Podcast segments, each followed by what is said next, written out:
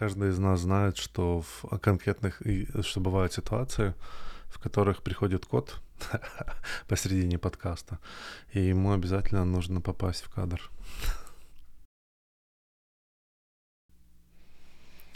Ну что, и снова здравствуйте. А, сегодня я хотел рассказать и вообще поговорить на тему а, внутреннего и внешнего мира. На самом деле, как бы тема обширная, но у меня есть пару других тем, которые я хотел бы основать на вот этом концепте. Я очень давно размышлял о как бы внутреннем и внешнем мире а, человека и его сознании и роли в жизни, и как бы частично затронул эту тему с эгоизмом и эгоцентризмом. У меня есть парочку э, идей, которые я хотел бы обсудить, но мне кажется, что для того, чтобы продуктивно их обсудить, нужно сначала построить какую-то базу. В современной психологии нет такого разделения, как внутренний и внешний мир. Э, есть больше как э, подсознание, сознание и его проявление. То есть больше концентрация на том, что происходит в коробочке. Но я смотрю на вот эти вещи как э, человек, который, в принципе, взаимодействует с другими людьми. Если можно представить, что сознание — это страна, то у нее есть внутренняя и внешняя политика. Э, со- соответственно, как бы как в этой системе проявляется сознание и подсознание. Я считаю, что сознание в, э, чаще всего проявляется во внешней политике и чаще всего задействовано, а во внутренней оно тоже задействовано, но в большинстве задействовано подсознание. Особенность внутреннего мира в том, что он внутренний, да, то есть как бы те мысли, которые остаются только у нас, про которые мы никому не рассказываем, те вещи, которые как бы каждый из нас знает, но не говорит другому, да, то есть есть люди, которые открыты и закрыты, но на самом деле я считаю, что все люди в некотором плане закрыты. Все-таки то, что творится в, внутри человека, знает только сам человек. В японской культуре, например, есть такое понятие, как то, что человек имеет три лица. Одно лицо — это его лицо в социуме или на работе, другое лицо — это его лицо в семье, и третье лицо — это лицо, которое знает только он. То есть как бы они разделяют эти моменты на более тонкие уровни взаимодействия в социуме и взаимодействия в семье. То есть для них семья все-таки считается отдельная организация, которая имеет особое отношение в э, психике человека. И, в принципе, мне кажется, в большинство людей вот так. То есть в некотором плане мы можем говорить про маски, как бы маски, которые носят люди, да. А мне всегда вспоминается в этот момент фильм «Маска» и как бы тот, тот э, псих, психиатр, который сделал книжку про маски, там маски, которые носят люди. Каждый из нас знает, что так оно на самом деле и есть, потому как каждый из нас носит маски. И мы сами как бы занимаемся таким интересным моментом, как бы говорим, нет-нет, я искренне думаю вот так. Но на самом деле это не факт, что именно так. А каждый из нас на самом деле знает, что а, в некоторых ситуациях мы не искренне, да, то есть есть мысли, которые и страхи, которые а, у нас бушуют внутри, но из-за какого-то социального статуса или как конкретного момента мы делаем решение как бы э, go with the flow, да, то есть идти на поводу людей или обстоятельств для того, чтобы достичь как бы более стабильный результат вне зависимости от того, что мы с ним не согласны.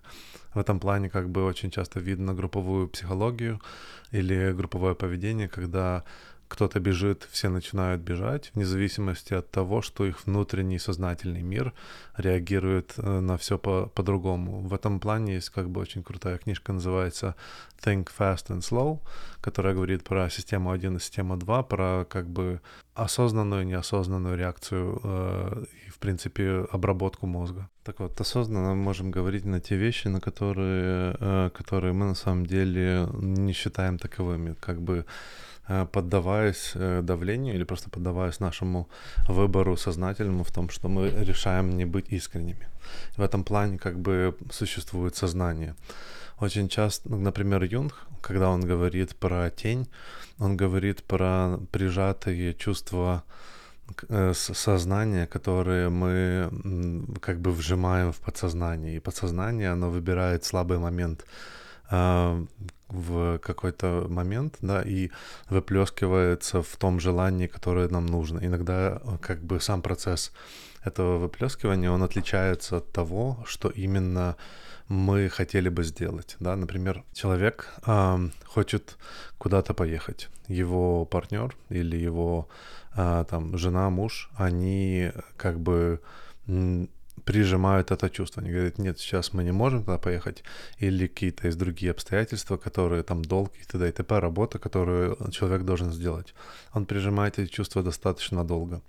В некоторый момент, когда, например, э, тот или иной человек на отдыхе, они могут начать э, сварку, и которая заканчивается тем, что оба расходятся в разные стороны. В этот момент подсознание человека создает вот такой конфликт для того, чтобы человек наконец-таки побыл наедине, смог побыть самим собой, то, что он хотел изначально. Он в этот момент делает какие-то вещи вместо того, чтобы там обдумывать э, там серьезно, серьезность их конфликта, он уходит в какое-то место там, а, где он хотел бы побыть один, например, или наоборот хотел бы потусить с какими-то друзьями, он, соответственно, заходит в бар, нажирается с какими-то прохожими людьми, которыми попались под руку, и в результате получает то, что он хотел.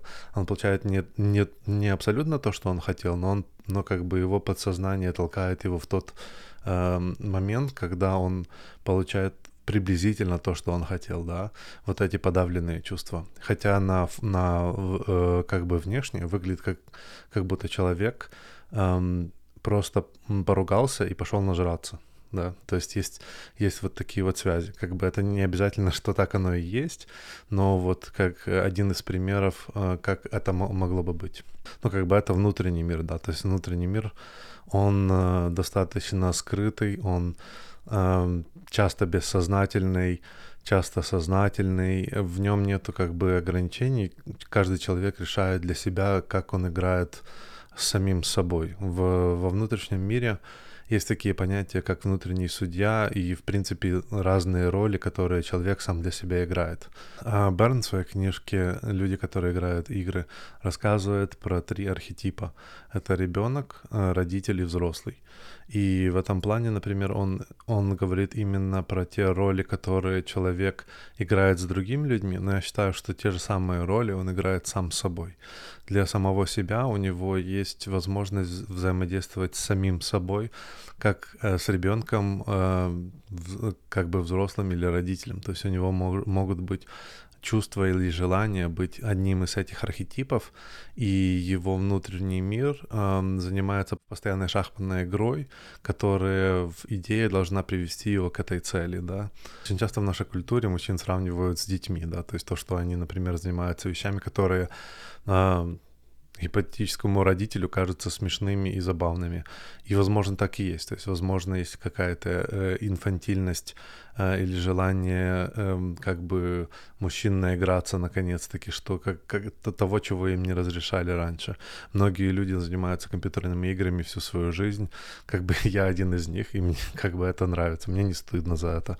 Давайте так. Есть еще такой концепт с другой книжки. Это называется «Внутренний судья».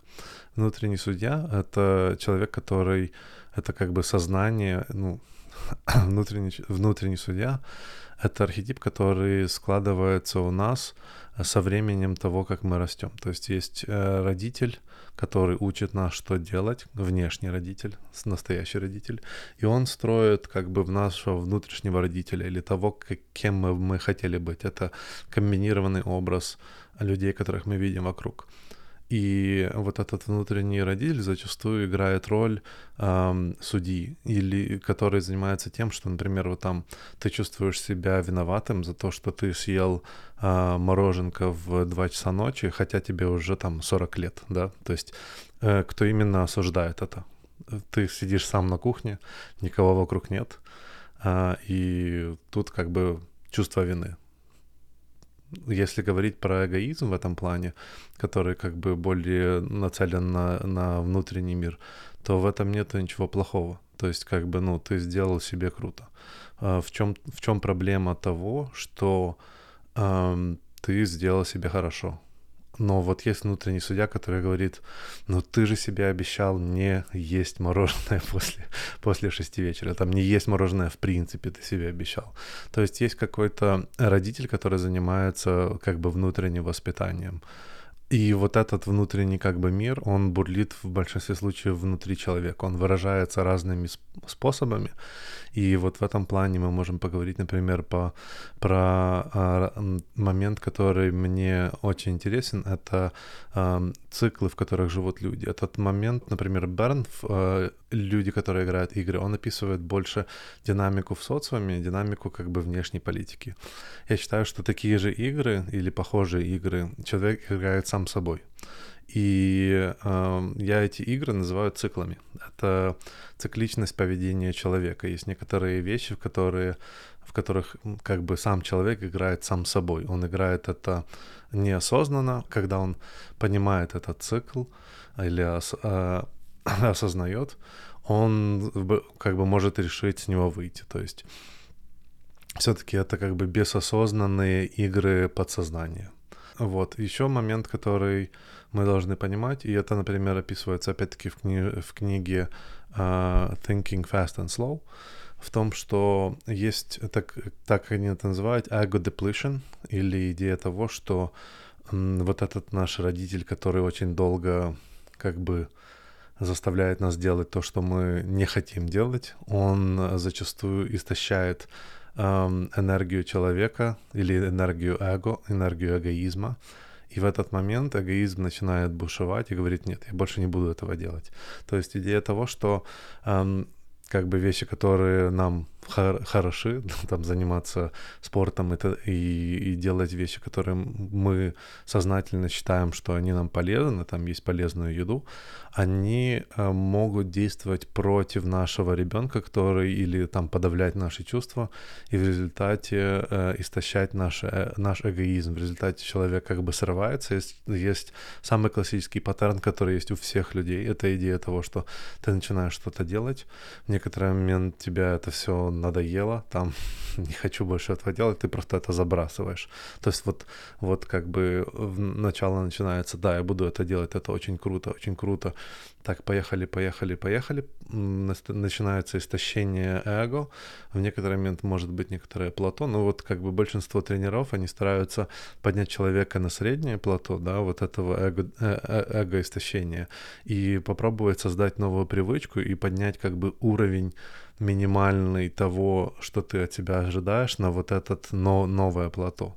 Но зачастую как бы мы прыгаем вверх, мы очень как бы решаем, что что-то очень круто, или что мы решаем измениться, нам хочется что-то сделать, и мы прыгаем в это изменение, мы закидываем в такую параболу, которая уходит вверх, потом в некоторый момент происходит истощение, и мы обваливаемся вниз. И вот, вот такие вот скачкообразные вещи происходят достаточно часто. То есть это вот как раз э, борьба нашего сознания против подсознания, имеет такие пикообразные э, воплощения в жизнь.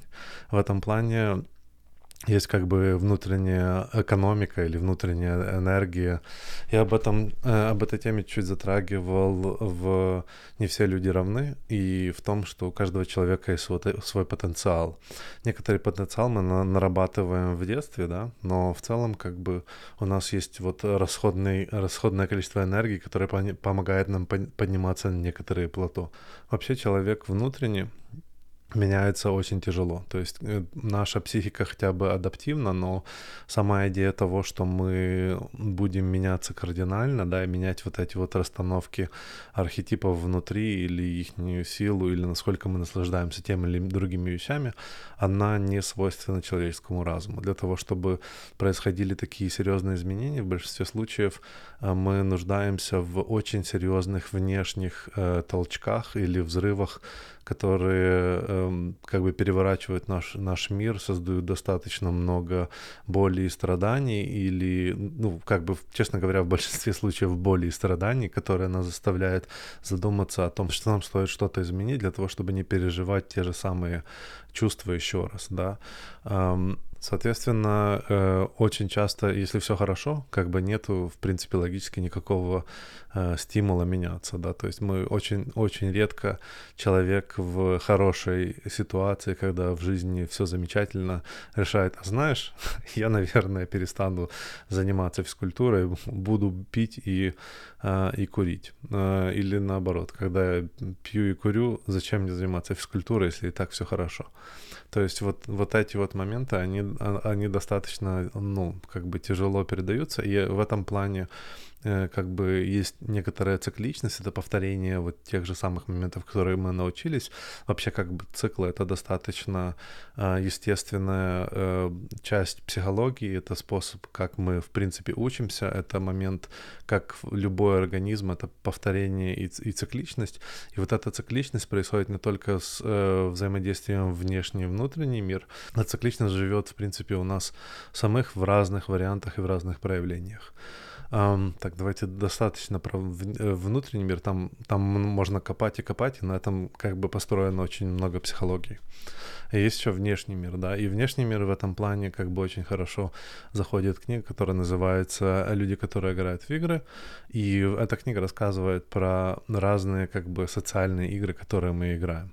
Эти игры не всегда звучат прикольно, некоторые из них, например, игра в алкоголика или игра в жену алкоголика, эм, достаточно жестокие. Есть там э, игра «Свирепая мать», есть игра «Старик со старухой». То есть многие архетипы, многие сказки и, в принципе, баллады построены на вот этих стандартных играх, которые мы, мы занимаемся в социуме в разных своих ролях. Внешняя политика фактически это наш выбор э, того, какую роль мы будем играть в социуме, в, ну, как бы в семье, в окружающем мире, с нашими друзьями, в государстве и т.д. и т.п. Это идея того, что мы выбираем персонаж, в которой мы будем играть. Это как бы роль, и мы видим, э, мы, мы слышим закадровый голос, мы слышим щелчок э, таймера, мы слышим камера пошла и т.д. и т.п. То есть в, это, в эти моменты мы, в принципе, живем такой жизнью, в которой мы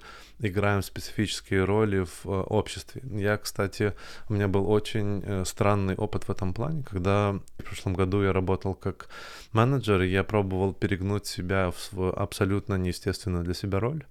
И в этом плане эм, я пробовал перегнуть себя в абсолютно неестественную роль как бы иногда у меня, ну, я не шучу, в прямом смысле слова, у меня было чувство э, так званое out of body experience. Когда я, например, сидел на митинге, я знал, что мне нужно отработать какую-то роль, в которой я очень внимательно слушаю, задаю вопросы, пробую как бы раскрыть тему, которая мне абсолютно не интересна. У меня был в голове уже построенный вот скрипт вопросов и ответов, которые я ожидаю, потому что все оно достаточно логично, но мы как бы должны дойти до какой-то фазы, да, там как в игре, а, в которой мы решили, что мы закрыли этот вопрос. Соответственно, мое сознание в этот момент в буквальном плане, короче, отсло... отслоялось от, от того, что происходит в реальном мире. Я чувствовал, что я просто как бы где-то сбоку, а мое тело в этот момент начитывает скрипт в, ну... в скрипт в нужные времена, как бы задает нужные вопросы, делает нужное выражение лица, э, там кивает головой и т.д. и т.п. Э, никогда у меня до этого такого не было. А если у кого тоже такое есть, я думаю, что как бы очень хотел бы услышать. Возможно, это вещи, про которые люди не хотят говорить. Это часть этого внутренней игры, что никогда не знаю, что у тебя внутри.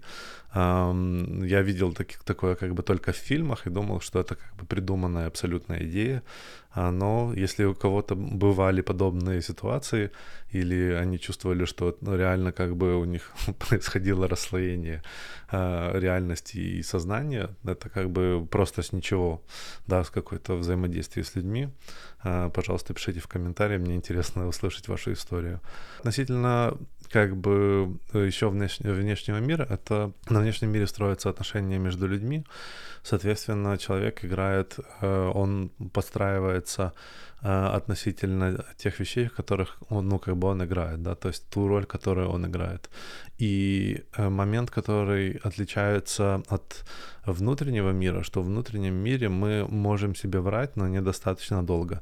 Во внешнем мире мы можем быть мы можем врать всю жизнь. Есть люди, которые могут врать э, другим людям на протяжении очень длинного, ну как бы врать, играть какую-то роль, которая на самом деле не отражает их внутренний мир достаточно долго. Я считаю, самая жестокая игра, потому что э, в результате как бы никто от этого не выигрывает. Это одна из тех игр, которая называется проигрыш-проигрыш, потому что человек, который с вами общается, он получает не настоящего а, человека, он получает какой-то NPC или аватар, образ, с которым он общается, а человек, который внутри, никогда не выражает своего внутреннего я, соответственно, не самореализуется, и в результате оба этих человека, как по мне, проигрывают.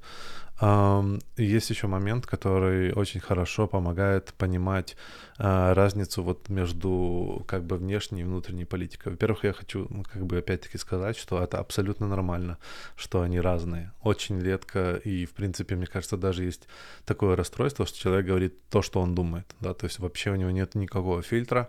Это достаточно пагубно для социума. Я не считаю, что быть сто процентов искренне, это круто, да, то есть иногда, когда, если вам не нравятся э, какие-то вещи, которые делает, например, ваш партнер, или вам не нравятся вещи, которые делают ваши родители, но вы хотите уважать их, или хотите, чтобы у вас были хорошие отношения, вы в этот момент глотаете слюну и делаете приятный вид лица, и как бы играете роль, что все хорошо, просто для того, чтобы сделать им приятно. Это абсолютно нормально, не вижу в этом ничего плохого. Но есть более глобальные роли, в которые играют люди. Или идея как бы puppet мастера, то есть есть люди, которые а, настолько хороши в создании и играх в разных ролях, они, в принципе, мы никогда не видим их него настоящего я. То есть даже не факт, что одно из этих кукол отыгрывает настоящие чувства э, мастера кукол, да, то есть мы видим, мы даже не видим ниток, мы видим только разные образы, как человек меняется от разных ситуаций. Кстати, да, абсолютно тоже нормальный вариант, что человек, как у него есть разные маски, да, в разных ситуациях, что, что например, там особенно это видно по э, внутри отношений, когда человек общается с лично в семье со своей женой, например, или там со своим мужем, потом как он общается со своими друзьями, и потом как он общается с другими людьми, которые находятся как бы на, дальше в его гелиосистеме, э, там знакомыми и т.д. И как он общается на работе. У него есть разные как бы маски, и человек, который, который близок к нему, он может видеть все эти маски, его изменения, и его это очень может раздражать. Это идея того, что он думает, что этот человек не искренний, хотя сам на самом деле делает такие же вещи, просто как бы никто не замечает как, как он играет, или не хочет замечать, как он играет все эти э, роли. И в этом плане, как бы, это достаточно большое лицемерие.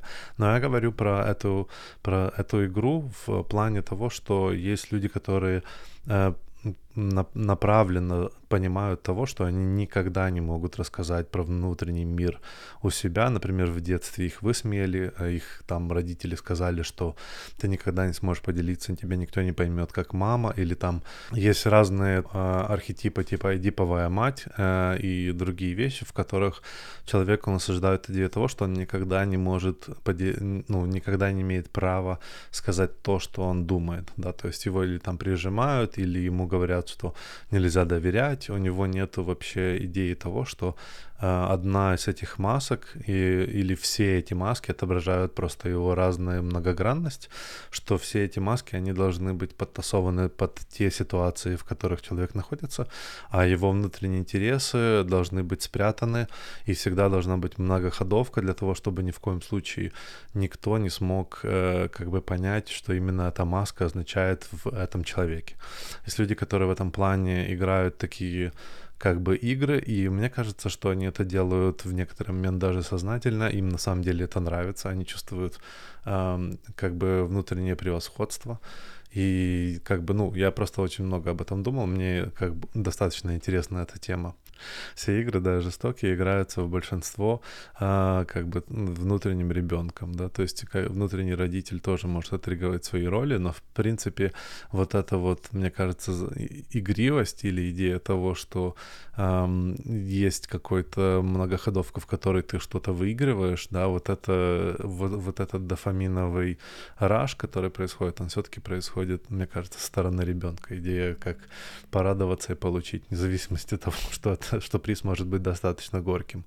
Главное как бы выиграть, да, у многих мужчин, например, есть вот эта идея быть э, альфа-самцом, она в природе, в принципе, доминировать, иметь систему э, иерархии и т.д. и т.п. И, в принципе, э, в эту игру играют, по-моему, все мужчины сознательно или бессознательно.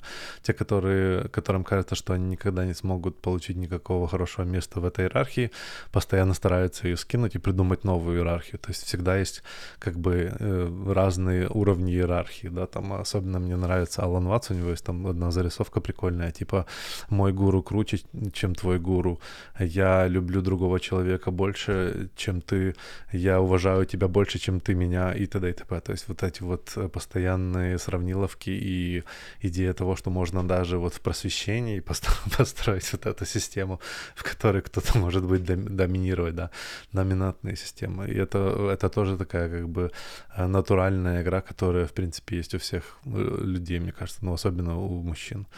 А, вот, вот это вот как бы система внутреннего внешнего мира, там на самом деле можно копать, и у меня есть отдельные идеи на темы, которые я вот затронул в этом плане, но мне кажется, для того, чтобы надо дойти до них и попробовать разобраться, нужно вначале как бы разложить, э, ну, попробовать построить какую-то классификацию идеи того, что происходит внутри, идеи того, что происходит внешне. Момент, который я хотел еще поделиться с вами, что то, что я научился для себя, и то, что я как бы говорю всем, что если вы не понимаете человека, если вы не понимаете его действия, значит, его внутренний мир отличается от его внешнего мира. Человек по действиям показывает на самом деле то, чего он хочет.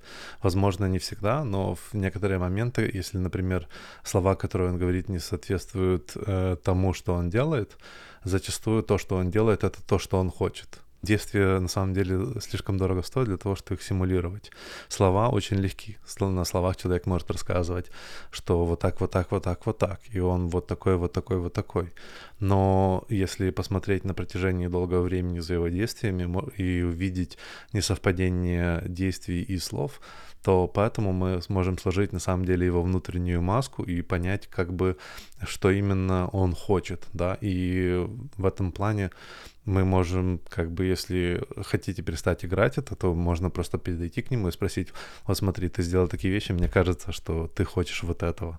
И если человек искренний, если он захочет играть в искренние игры, в которых каждый понимает правила, то он перейдет на вашу сторону, возможно, даже станет вашим хорошим другом. С другой стороны, если человек играет достаточно долго в игру, в которой он занимается многоходовкой, и его действия не совпадают с его словами, то в результате вы можете оказаться в длительных отношениях э, с человеком, которого вы не знаете. И в этом плане, я считаю, самая большая ну, не то что подлость, но как минимум трата времени, это то, что вы э, живете с э, не с тем, с кем вы считаете, что вы живете. Или там вы тратите время, энергии, деньги на, на того человека, который это образ, который вы сложили, но не образ, который на самом деле является. В этом плане, опять-таки, есть маленький нюанс, когда каждый человек складывает еще мнение про другого человека. У него есть воображаемый образ, особенно когда он влюбляется. Есть такая идея того, что человек влюбляется в конкретный образ, который он создал. И, ну, как бы это абсолютно правда. Мы ни в коем случае не можем знать, что на самом деле является этим человеком. Даже его поступки, которые не совпадают с его словами, могут быть простыми ошибками или случаями, в которых он решает делать то, что на самом деле ему не нравится, а его слова были на самом деле искренними искренним. В этом плане очень тяжело или стопроцентно сказать, да, вот этот человек врет или он там обманывает. Э, эти вещи нуждаются очень, э, ну, как бы конкретной прорисовки или конкретного диалога э, и рассмотрения. Это нельзя просто так кинуть здоровую бомбу и сказать, так, все, кто делают не то, что они говорят, врут. Не всегда так, да, то есть есть случаи, есть варианты, которые случаются с человеком. Я надеюсь, что я достаточно хорошо рассказал про этот метаконтекст. Я буду очень зачастую в следующих сериях ссылаться на вот эту идею внутреннего и внешнего мира. Это как бы такая в моей голове база. И э, вещи, которые я читаю, в большинстве случаев пробую разделить, рассказывают они про внутренний или про внешний мир, да, к- какую именно идею. Если, э, если есть книжки, которые рассказывают про взаимодействие внутреннего и внешнего, они в большинстве случаев очень нечеткие, не, не потому что они рассказывают только про э, группу вот этого взаимодействия. Я считаю, что вариативность внешней и внутренней политики у людей на самом деле достаточно велика, чтобы ее можно было описать в этом эпизоде или в книге, или в всех книгах вместе взятых. Надеюсь, что вам понравилось. А, опять-таки буду ждать ваших историй. Спасибо, до скорых встреч.